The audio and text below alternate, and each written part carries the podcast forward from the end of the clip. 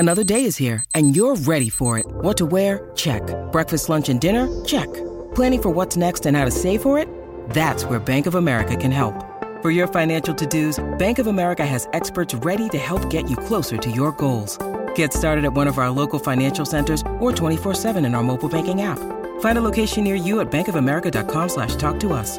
What would you like the power to do? Mobile banking requires downloading the app and is only available for select devices. Message and data rates may apply. Bank of America N.A. member FDIC. When you need mealtime inspiration, it's worth shopping Kroger, where you'll find over 30,000 mouthwatering choices that excite your inner foodie. And no matter what tasty choice you make, you'll enjoy our everyday low prices, plus extra ways to save, like digital coupons worth over $600 each week. You can also save up to $1 off per gallon at the pump with fuel points. More savings and more inspiring flavors make shopping Kroger worth it every time. Kroger, fresh for everyone. Fuel restrictions apply.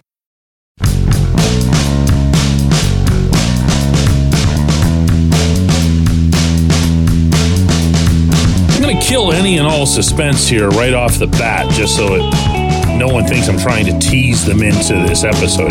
Andrew McCutchen will be back in 2024, and he will play baseball for the Pirates at PNC Park. No drama, okay? Good morning to you. Good Thursday morning. I'm Dejan Kovacevic of DK Pittsburgh Sports, and this is Daily Shot of Pirates. It comes your way bright and early every weekday if you're into football and or hockey. I also offer daily shots of Steelers and Penguins in the same place that you found this. Ben Cherington spoke at the Major League Baseball General Managers meetings yesterday in Scottsdale, Arizona, before they were canceled last night because of a virus that had spread around to close to a quarter of the people attending. Kind of weird. But that having nothing to do with this, just thought I'd throw that in parenthetically. Cherington reiterated that Kutch is, not going anywhere without saying as much. He found a way to acknowledge it without presuming it. He found a way to express the desire of both the Pirates and the player to make it happen without shoving Kutch's hand onto a piece of paper. This was part of what he said to MLB Network on the subject. Yeah, certainly hopeful. We loved the chance to reignite with Andrew. Obviously, I didn't get an opportunity to be around him in his first tour at Pittsburgh, but the way he responded, the way our team responded, the way the city responded was just beyond even what we anticipated, probably. So certainly hopeful to seeing him run around there in black and gold again. Man, that guy high wires it pretty well, doesn't he? Never gives you a thing. And yet at the same time, if you really sit there and pick it apart and then you take some of the nouns and match them against other nouns that he's used and verbs and adjectives and so forth, you can come up with something. What I've come up with on this subject, first off, is a question and then at least a possible answer.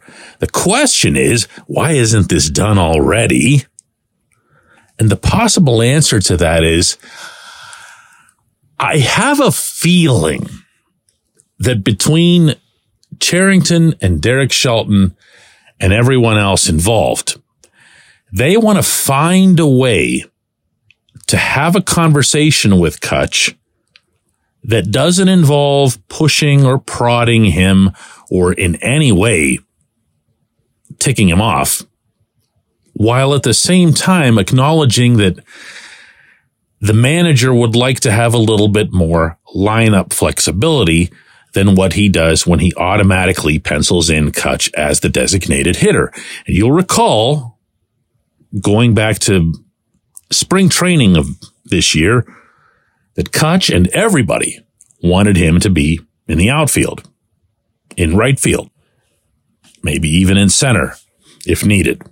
And Kutch wanted that as well. But then Kutch had a year where an ankle issue that's been bothering him for a long time now, well before he returned to Pittsburgh, started flaring up. He had a couple other issues that were more nagging than anything else. A knee stood out in that capacity. And then at the end of the season, he obviously had the Achilles. Now, to an extent, this is what you're going to get. He's 37. He's not some giant of a human. And he's going to have things go wrong. So what I think the Pirates wanted to do here, in addition to, you know, making sure that he's healthy, making sure that he's at least on the road to a full recovery from the Achilles specifically, because that can be a heck of an injury, is that he's got everything else coming along as well. Is the Achilles set? How about this ankle? What are they going to do about that? Because it just kept coming. And they want to at least, man, how do I put this? I think they want him to feel as if they not only want him to be available for outfield duty, but also that they need him to be available for that. I don't think they want him to get super extra comfortable with the idea that he's just going to show up at the ballpark and be the DH. Now, here again, you want to talk about a high wire act. How do you do that without having someone who very easily speaks his mind, say something negative, and have the entire Western Pennsylvania population base turn on you? Which they would, meaning not on him, of course, on the team. Kutch wins that battle 100 times out of 100. So how do you make that happen?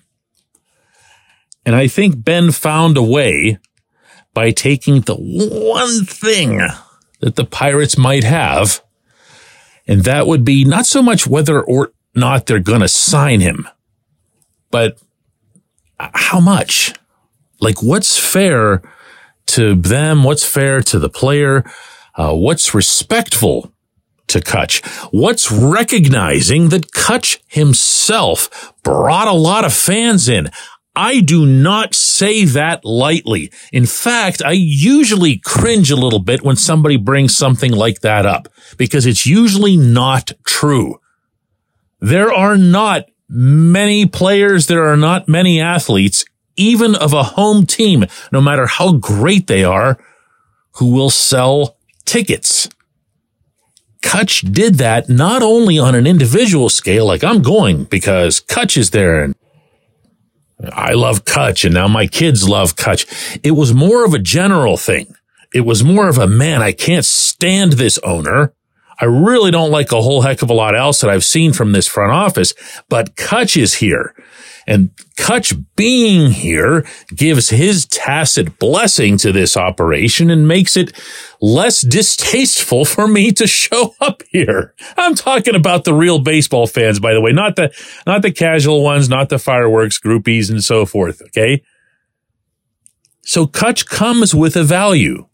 So I think there actually has to be and continues to be a negotiation about this, where everyone on Kutch's side is going to understand that he made the Pirates some money.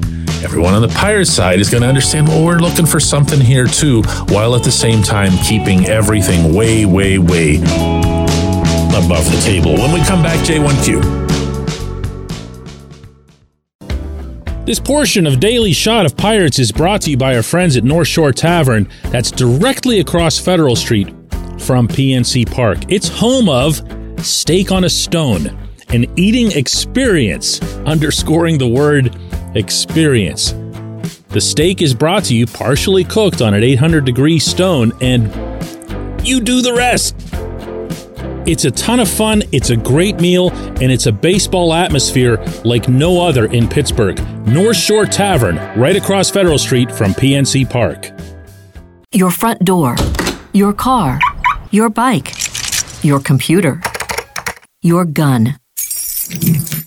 Safety is a habit. Every day you lock and secure your home and everything you want to keep safe. Gun safety and responsible storage are no different and the best way to help prevent accidents, misuse, and theft. If you have a firearm, own it, respect it, and secure it. Visit ProjectChildSafe.org. Brought to you by the National Shooting Sports Foundation and the Bureau of Justice Assistance.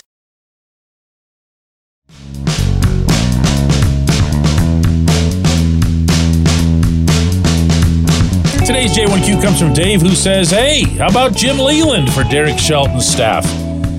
Dave, you didn't specify this, but I'm going to guess that you were at least slightly influenced by the news last night that Ron Washington was hired or is going to be hired. That hasn't been announced formally yet by the Angels. And that in turn, Washington is going to put together this legendary group of coaches as a staff under him.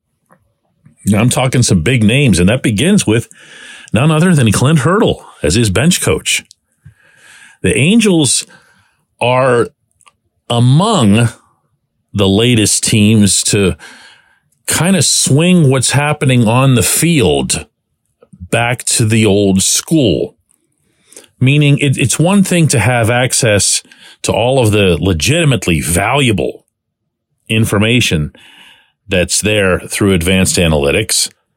And it's another thing to have somebody on the field dealing with the humans who are playing the game who really need more of a pure baseball vibe to what they're doing. And obviously, very obviously, what the Angels have been doing for far too long isn't any good, considering they've had maybe the best player of his generation on the roster in Mike Trout. And then they had 5 years of the most freakish, outlandish combination of baseball player that anyone's ever seen in Shohei Ohtani. And they still couldn't even make the bleeping playoffs. They had all kinds of issues in terms of supporting cast, coaching staff, and whatever. And they just said, look, we're just going to try to do this the other way. And when you look at a lot of other teams, you've seen some of that boomerang effect, including some very, very successful teams. Bruce Bochy, he'll listen to your analytics, but he's managing the way Bochy's managed for 100 years. There goes Boch down to Arlington. What do you know? The Rangers win the World Series for the first time in their 52-year existence. There have been other examples, and a lot of this stuff does tend to be cyclical. I am here to answer your question after all that by saying, wow, no, that will not happen in Pittsburgh under this GM. Cherington is beyond a disciple of the analytics. He can't grow the Pirates analytics department enough to satisfy what it is that he wants. And they have expanded voluminously compared to where they were under Neil Huntington. And Huntington was the same way, at least from my perspective, to the same degree. And still, Cherington came in and just kept adding departments and departments and departments. And they've got all this information. They've got all this knowledge, all of this forecasting and everything else. And fill in the blank with whatever remark you want to after that. Because they still can't figure out why Roansy Contreras was throwing 98 miles an hour and now he's throwing 92.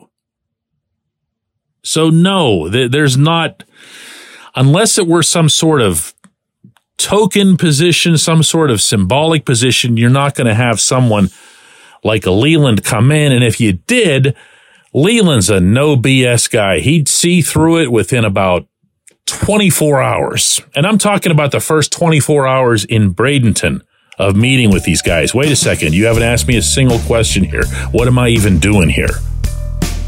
So no, I don't see that happening. Probably should though, huh? I appreciate the question. I appreciate everybody listening to Daily Shot of Pirates, and we're going to do another one of these tomorrow.